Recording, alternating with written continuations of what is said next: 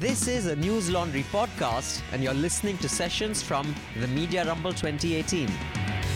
Let me just get right to it, Campbell. I think, you know, you joined Facebook about a year and a half ago now. Um, and I think what was perceived that the reason you were brought in was really to help bridge the trust deficit uh, between Silicon Valley and publishers all over the world. Uh, firstly, is that a fair description of why you were brought in? Um, yeah, yeah. I mean, I sort of, I think about it as as you know, we're very different, you know, kind of animals, if you will. Um, people who work in tech versus people who have a background in media.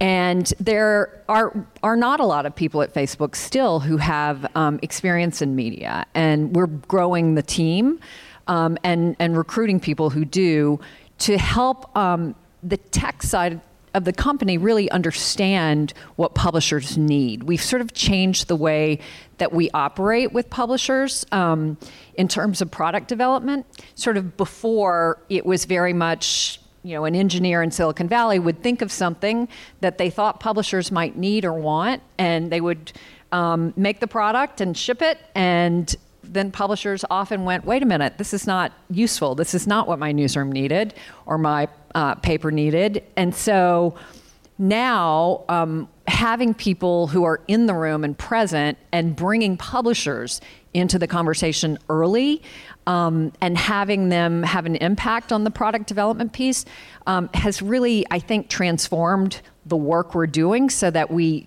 get at least closer to what publishers are looking for. Sure, and I think you know, uh, firstly as a publisher, I, I, welcome the conversation that Facebook has been initiating with us. It seems, uh, it seems genuine. Uh, uh you know, which wasn't the case a few years ago uh, from most Silicon Valley. So, so, so, so, so I welcome that, uh, and I think most of us do.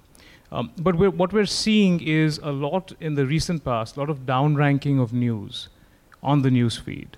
Uh, is that is that is that really happening? Yeah. Or? Well, let me put in context some of the changes that we've made because they're big changes, um, and you, you might have remember Mark made an announcement um, in January of this year about um, a, a, change that was sort of foundational to what the company needed to do, um, which is uh, what we called meaningful social interactions. We would now be optimizing for meaningful social interactions between friends and family as opposed to just engagement, which is how it was before.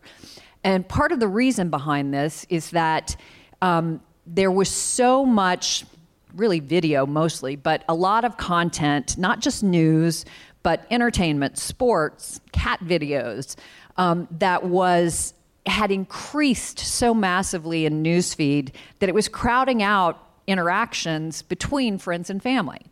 And Facebook is and always will be about friends and family first, connecting friends and family first. That's the company's whole mission. So, newsfeed, because of all what, what I would call public content coming from publishers, um, but every kind, again, sports, entertainment, whatever, was getting to the point where it was crowding out a post, say, from my sister that had cute pictures of my nieces and nephews. And um, so there was a reduction made uh, to bring down overall the amount of public content. Um, and that impacted news just as it did everything else.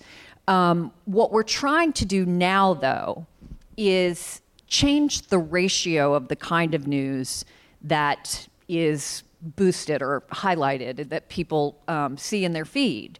So we have begun a process, and we're spending a lot of time talking with publishers about this to try to understand, you know, how we define quality journalism. I mean, it's it's a hard question if you think about it. It's you know probably there would be probably a lot of different definitions of what quality journalism is if, if we just asked people in the room.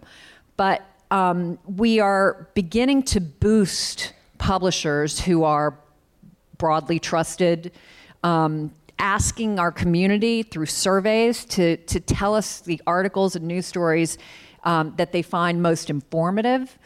And we're giving a boost now to local news publishers. I know that that means different things in different parts of the world. Um, but local and regional publishers were trying to boost the connection between people that are in their geographic area uh, with those publishers so they'll see a boost. It, it's, you know, if, if my first year, sort of post the US election, um, the company was really focused on fighting the bad, getting the bad stuff out of newsfeed, and, and focusing on addressing false news. This step has been about elevating the good and trying to figure out ways through ranking that we um, can make sure that quality journalism is getting more visibility. It's and it's a work in progress. I'm the first to say that. And and as publishers know, it's a bumpy ride. Uh, trying to predict what our algorithm is going to do and figure that out. And there's just an inherent difference, I think, between the way that media publishers operate and the way a tech company operates, where tech is so focused on change. Everything's about change and innovation. And it's really hard if you're on the other side of that when you're trying to um, plan and, and predict what's going to happen to have a stable business. And we know that. That's just, that's kind of a tension that's always going to exist. I guess my approach has been to, to to at least try to be as transparent as we can with publishers about changes when they're happening so that you can prepare better.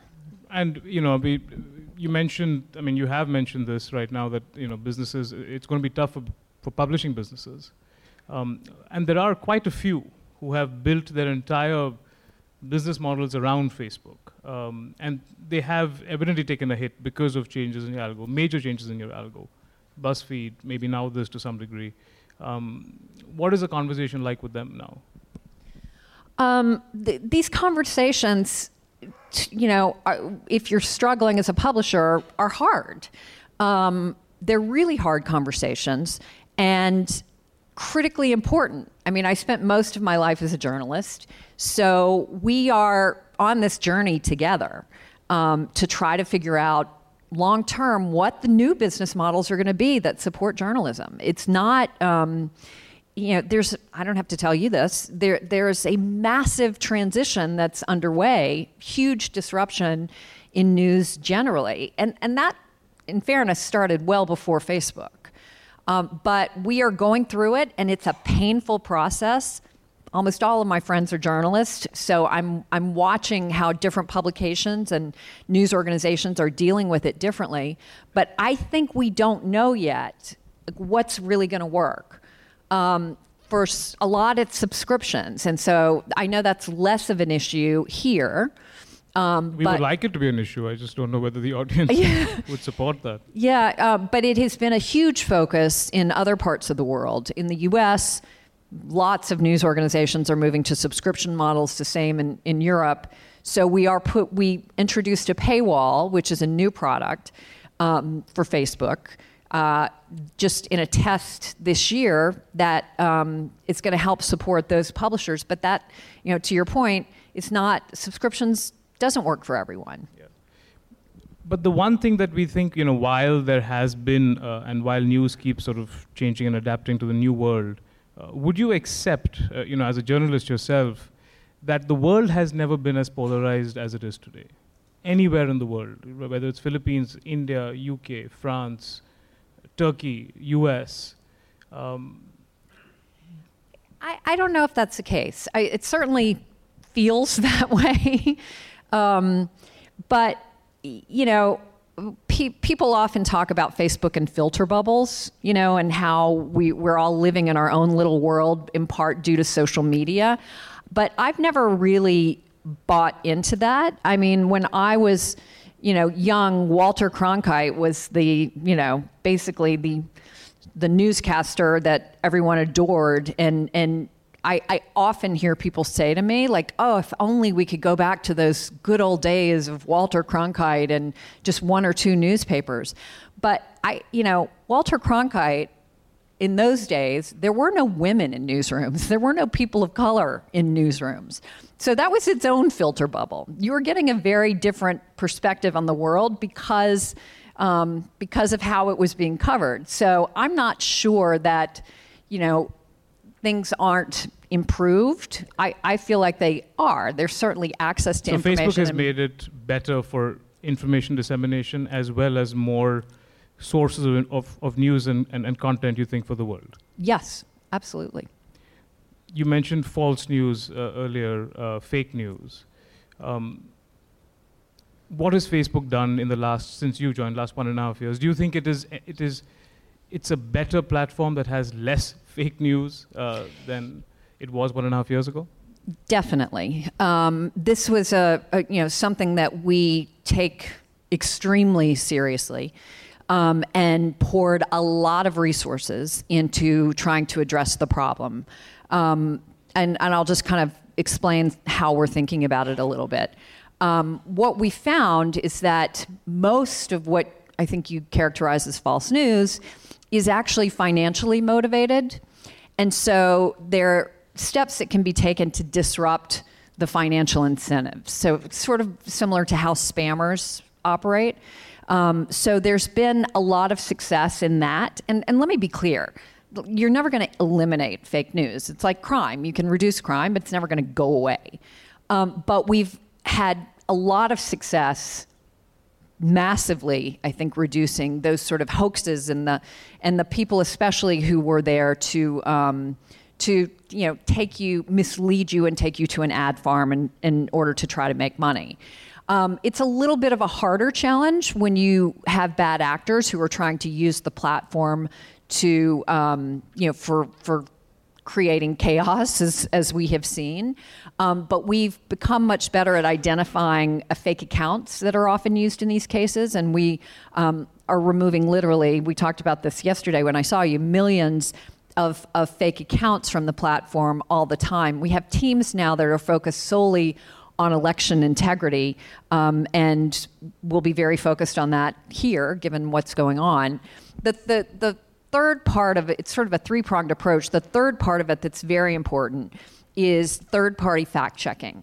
And we have partnerships now in 17 countries with um, publishers or, or fact checking organizations that help us identify when there is a false story on Facebook so that it can, the distribution for it can be greatly reduced. And we've partnered with Boom here um, and hopefully, we will be building a much broader coalition of, of publishers and fact checkers here as we think about the election coming up. It's been very effective, I think, in reducing um, what we were seeing before. So, is this, uh, so can we call this a lesson learned after the US elections? To have fact checkers in place? Is that the major lesson learned? Yes, absolutely. I mean, we've learned a lot of lessons, and I think we're still learning. Um, but uh, so how will Facebook, how will elections in India next year, how will election campaigning on Facebook pages, how will it be different this election than it was last election? Well, I, we have now resources. I mean, real resources. Mark, you know, said very publicly that as a company, it was going to impact our profitability because we were going to be pouring so many resources. But you have into enough profitability. We not. Okay. That's not, that's not a concern, right? Um, but that you know, hiring literally thousands of people to focus on this in a way that the company hadn't before. So. Um, there, there are teams of people who are thinking about it and making it a huge priority. Um, the you know election integrity is, as as everyone knows, incredibly important, and it's something that we have to prioritize. That and security on the platform, you know, people's privacy, obviously, um, data security, and they, these are. You know, having again learned some painful lessons, these are huge priorities for the company now. You mentioned data security, and uh, I'm just assuming this is going to come up at some point, but um, you know that there has been a draft uh, uh, data protection bill uh, that was made public about five days ago. And I think one of the main things which is interesting to see if it sort of gets passed and sort of if it will be taken into consideration is the idea that any data of Indian citizens uh, has to be stored in India. Um, there are several other, obviously, clauses in this uh, proposed bill, but um, how would Facebook react to uh, to a strong Indian version of a GDPR? So, this is not my area of expertise, but my understanding from our policy team is this is really relatively new and very detailed and a draft. So, there's no bill quite yet. But um, they, they'll be studying it and, and not really taking a position until they fully understand what exactly is in it video has been a big sort of area of focus for Facebook for a long time now, and how and how to tackle video, really how to sort of get video consumption increased, uh, is something that Facebook has sort of not been quite consistent with uh, in terms of product rollout and also what they're expecting from from producers, from content uh, producers. So, so your um, what's the dynamic sort of movement on video? So we we have introduced in the U.S. Um, what we call Watch, which is a a video only surface that um, has um, been exciting. Um, we recently added a news section to Watch um, where um, we are uh, paying publishers for content to do programs that are specific to Watch and specific to Facebook. Um, different kinds of news programs. We have a pretty diverse set of publishers who are working with us on this. Um, it is early days, so you know we're seeing some exciting results. Anderson Cooper's doing a show, people like that. Um, this is coming to India fairly soon, um, and I think you know I see sort of the possibility here that. Um, watch the, the news section of watch could be um, what facebook hasn't really had which is a destination for news where you know especially during breaking news moments where do you go on facebook given you know it's serendipitous how how newsfeed works? And this could be sort of that i think you know as we roll it out internationally that news destination that facebook has lacked where we can ensure that there's great news programming that the best news video out there is getting a home. Not that it would be removed from newsfeed, but that there is also a separate surface where we can really highlight the best of what's out there. Um, I'm excited about it. I think it's it's no, going to be. it sounds great, but this is only video though. Only video, yes. And what I mean, what I was reading up uh, before this was that the amount of news in U.S. that would show up on a typical on a typical news feed is, if it was five percent, it's now dropped to four percent.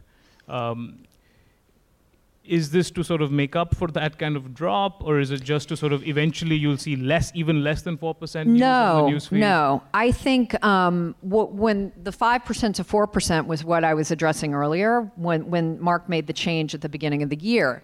But what we're our hope is, as we add these additional ranking changes, and over time begin to work with publishers to develop more signals for how we define credible sources, quality news, that that 4% will be sort of a different kind of news. That it will be, there will be, if we can make this work, less competition because quality news is getting more visibility. And that's what we're boosting over everything else.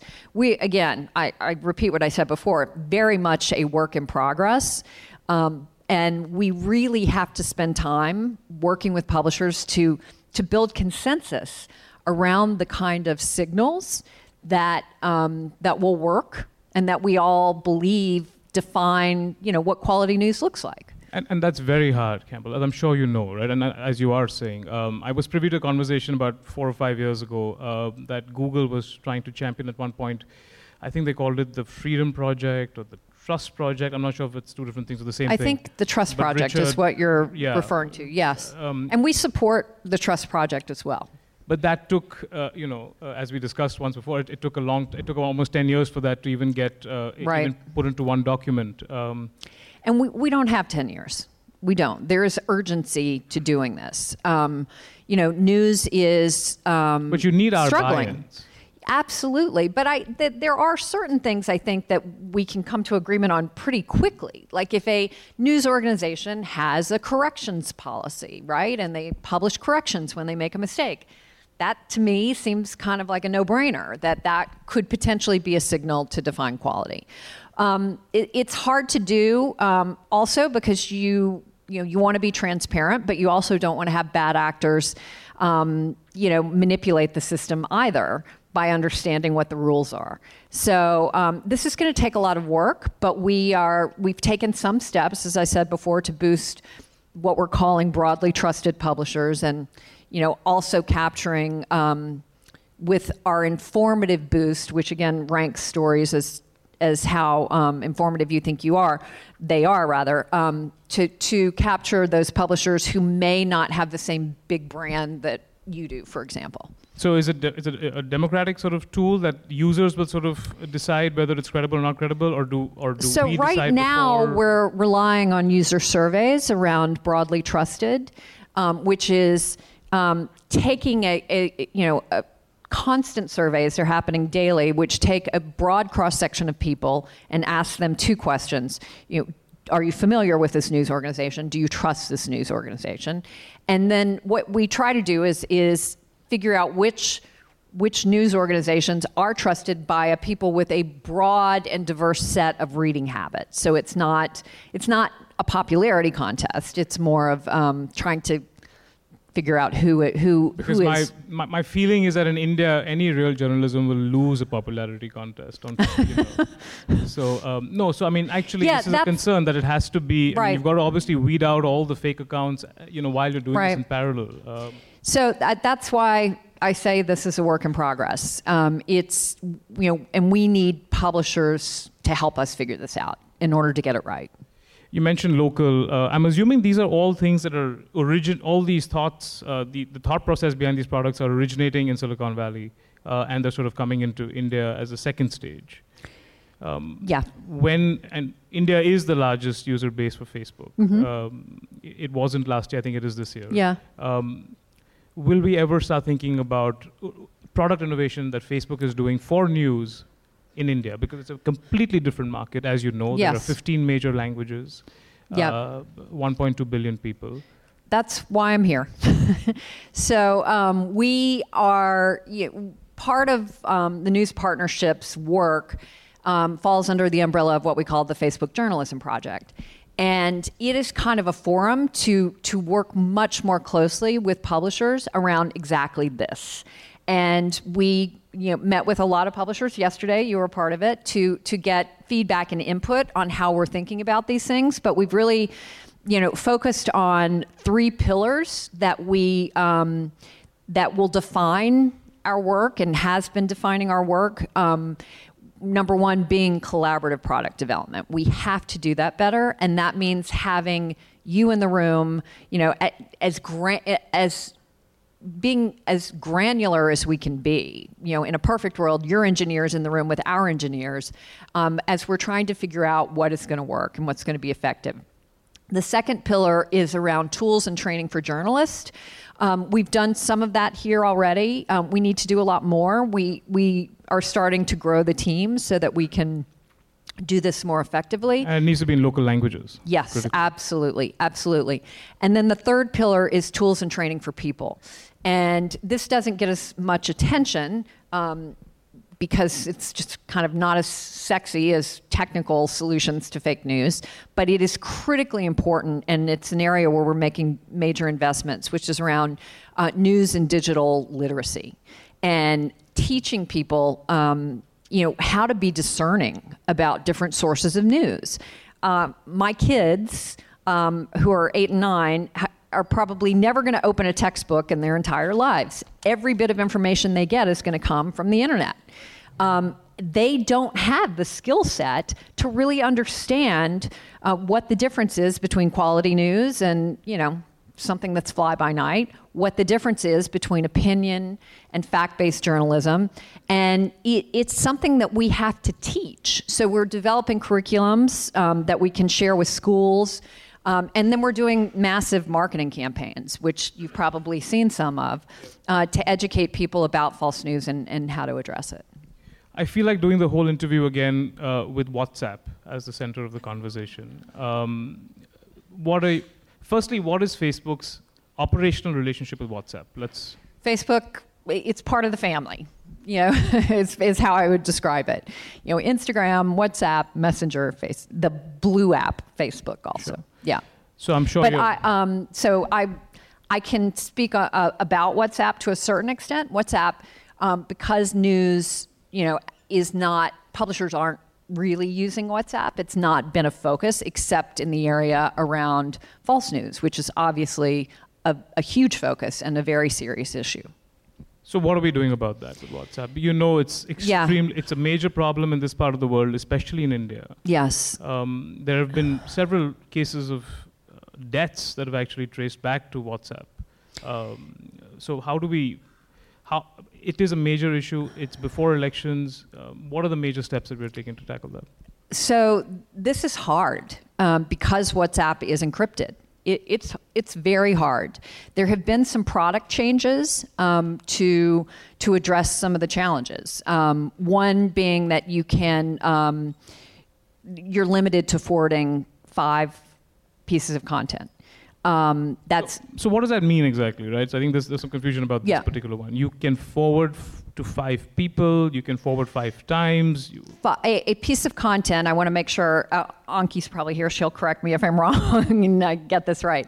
But a um, a piece of content or what you can forward to groups or whatever, but only five times with the same piece of content. Does that make sense? so you can. So if, if I've got five groups of 200 people each, I can Yeah. forward to five groups uh, Yes. five times. Yes. Is there any sort of thought about Also, just to just quickly on the product changes, um, there's also now um, a label that shows you when something has been forwarded. So, you know, none of this is by any means a perfect solution, but it gives you more visibility into you know what what you may be looking at. So, you know, on Facebook, for instance, uh, let's take the most extreme example. It is impossible to uh, to upload or consume child pornography. Right. Uh, that is, is that the, is, can that be the case on WhatsApp? Is it the case right now, and can it be can it be enforced similarly on WhatsApp? So WhatsApp is a direct messaging app that is encrypted. So No one knows there's what's no on the no one's except for the tracking it two of us. except the people who are participating in that conversation. Can it be tracked? Do you think something that you would suggest as a journalist to your, Um, to your family members at WhatsApp? Um, you know, the the WhatsApp was created as um, with the intent of of privacy. I mean, that's part of what Okay. people want from WhatsApp. But there's no question that the um, the the challenges here are real, and and quite frankly, you know, it's it's a challenge for everyone. It's a challenge for government. It's a challenge for media. It's a challenge for um, you know educating people. It's how what we can all do together to really help people understand. This is, goes back to what I said before: the media and digital literacy piece, and, ha- helping people be discerning about what they see. Um, there's, you know, false news has been around since the beginning of time. This is not a new phenomenon. What's changed is the, how quickly it can spread. And so, uh, you know, the most single most important thing that we can do is education. Um, so we're going to open up to the audience for questions. Can I just see a quick show of hands? But all those who have questions, comments. Can we start here on the right, please? Hi, um, I'm a Facebook user. I'm sure I don't really know how it works. Um, and my question is about why you think you need to uh, sort of, uh, uh, what was the word you used, upgrade or downgrade news stories? Why is that even a need? I mean, why can't people choose what they want to view from their friends and family? You, you, you do. Um, it, it's, I mean, w- what's in your news feed is what you choose. It is um, content that you, you know, from your friends and family or publications that you follow. And it, it's the ranking of those pieces of content in your news feed um, that is based on what you engage with what you you know if you share something if you know that the algorithm tries to understand what you're engaging with most you know what what you like to see most and then shows you that in that order. Um, in terms of ranking quality news um, it's something given i think some of the challenges that we've had in the past that we feel is really important uh, publishers are struggling right now, and basically anyone can call themselves a publisher. You know, that's the case today. And so, as a journalist, I believe there is a difference between people who are doing real journalism and someone who sets up shop and calls himself a publisher and is not a journalist. And so, you know, we've not ever before, I think, felt like we had to step in, except that given the current situation when anybody can call themselves a publisher and try to manipulate you know our platforms the way that bad actors have tried that that's it's incumbent upon us to do something and we take this very seriously and, and i think it matters you know, Campbell, most of the rhetoric from Facebook and from Silicon Valley, not just Facebook, has always been we're, we're a platform. We don't get involved in content. We don't editorialize. We don't, we don't have any editorial calls. Uh, I see that that's kind of changing a bit from what I'm hearing from you. Is that yeah. you are making editorial calls every now and then? Well, we're leaning on the community which is why you know you you you raised a concern about the broadly trusted surveys. But part of the reason we use surveys is to have the community essentially tell us. Um, it, it's you know in terms of editorial judgments, it's um, you know I don't like for example with the content we're funding and watch. The, the shows themselves, we, we have no editorial control. They're completely in the hands of journalists. But I do think. But you're choosing someone to fund, right? You're, you're yeah. making some choice. At some point, yeah. it always comes down to a judgment on content. I, and again, I think given what happened, um, you know, in the election um, in 2016, we we have to take a stand in certain areas to ensure that um, that there there is you know people are seeing accurate information. You know, we have a set of community standards that that you know tells people what is and isn't allowed on the platform and that's always guided you know the rules of the road so to speak for facebook but in addition to that um, you know the challenges around false news have made it clear that we have to be really you know smarter and more discerning about you know our work with publishers and what gets visibility sure we have one here um. hi i want to know what purpose does forwarded serve It all it does is absolve the last person who sent the message. How does it make, how, do, how does one justify the veracity of that message? It doesn't make, a normal person wouldn't be able to judge whether it's true or false merely by the label forwarded you're right. And, and that's why I go back to what I said before about education being so critically important. Um, and to make sure that you know people understand what's happening and when there is any doubt that they don't forward a message. Yeah, uh, I, I have a question. Sorry, I know I'm handling the bike, but I couldn't uh, resist. she says cheating. I'm so sorry. I'll come to you after. This. You know, uh, this debate of uh, we shouldn't silence the worst so that the best amongst us can be heard, uh, which is, you know, the justification for the absolute free speech. Fundamentally, that is being challenged as a philosophical construct now, you know, everywhere. Uh, you've been a journalist.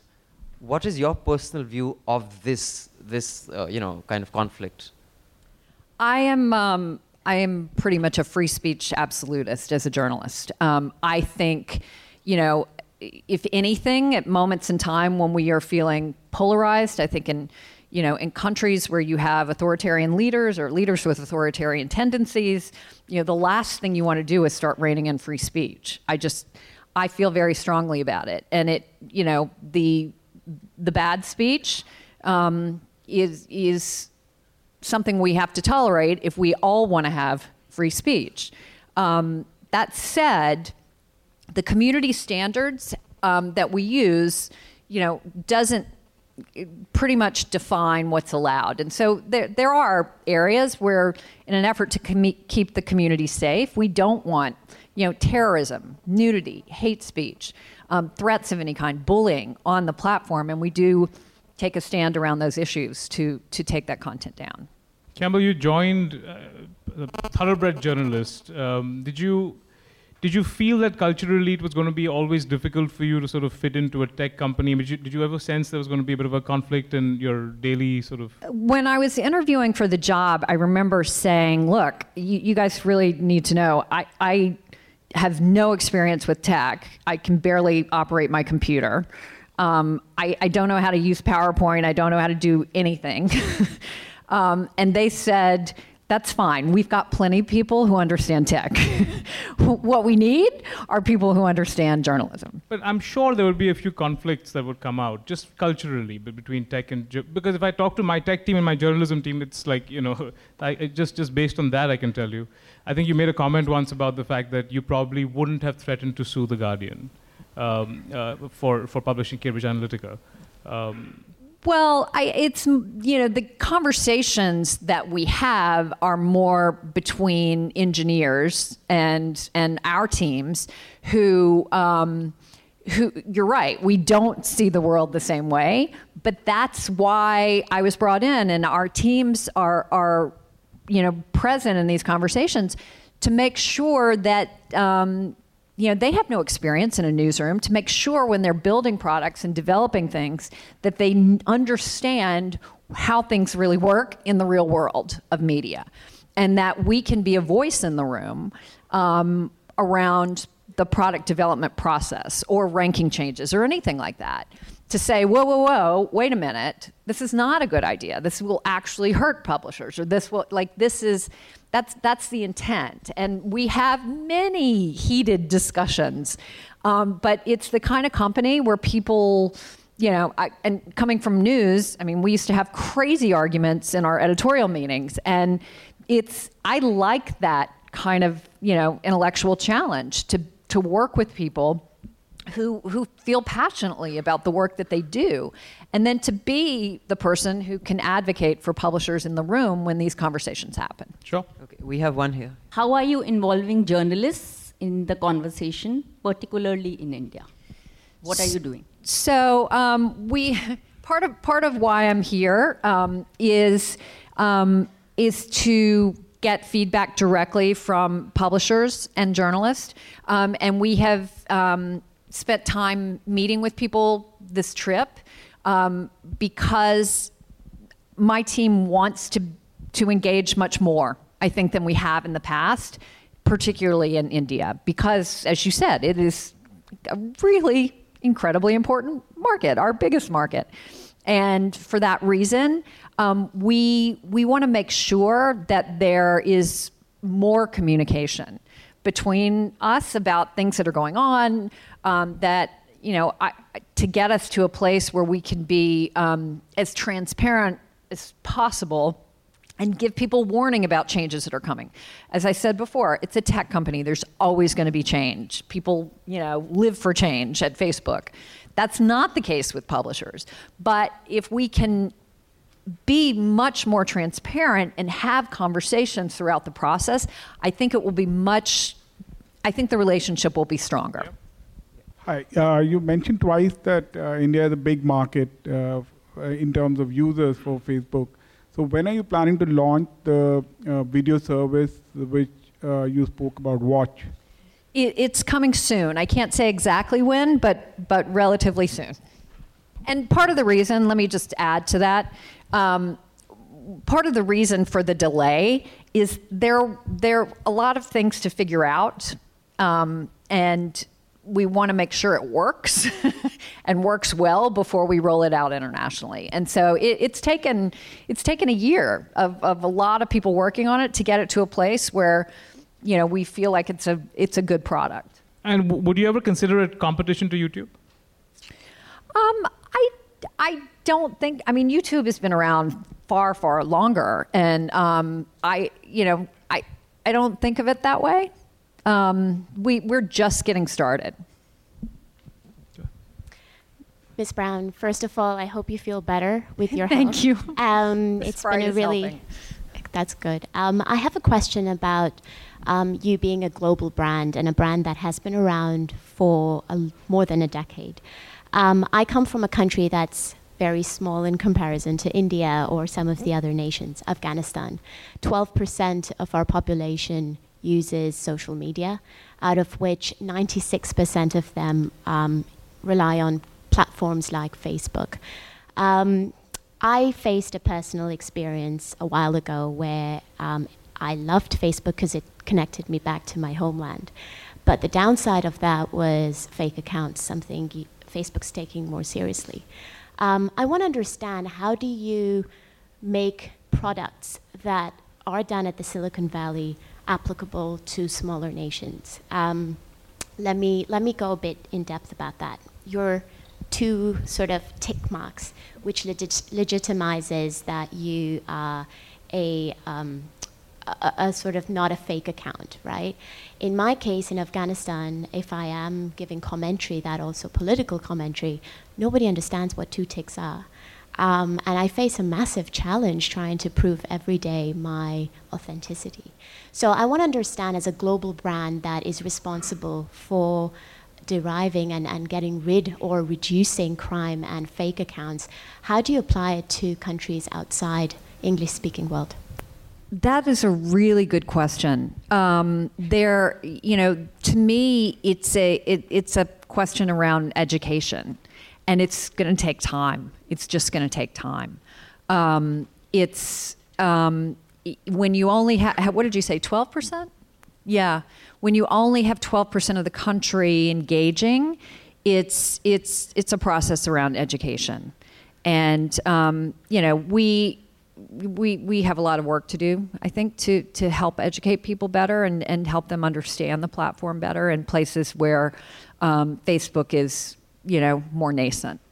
Hi. Um, so, in response to a lot of the data breaches that have recently happened, Facebook has cut off um, kind of a lot of the data access through its APIs, right?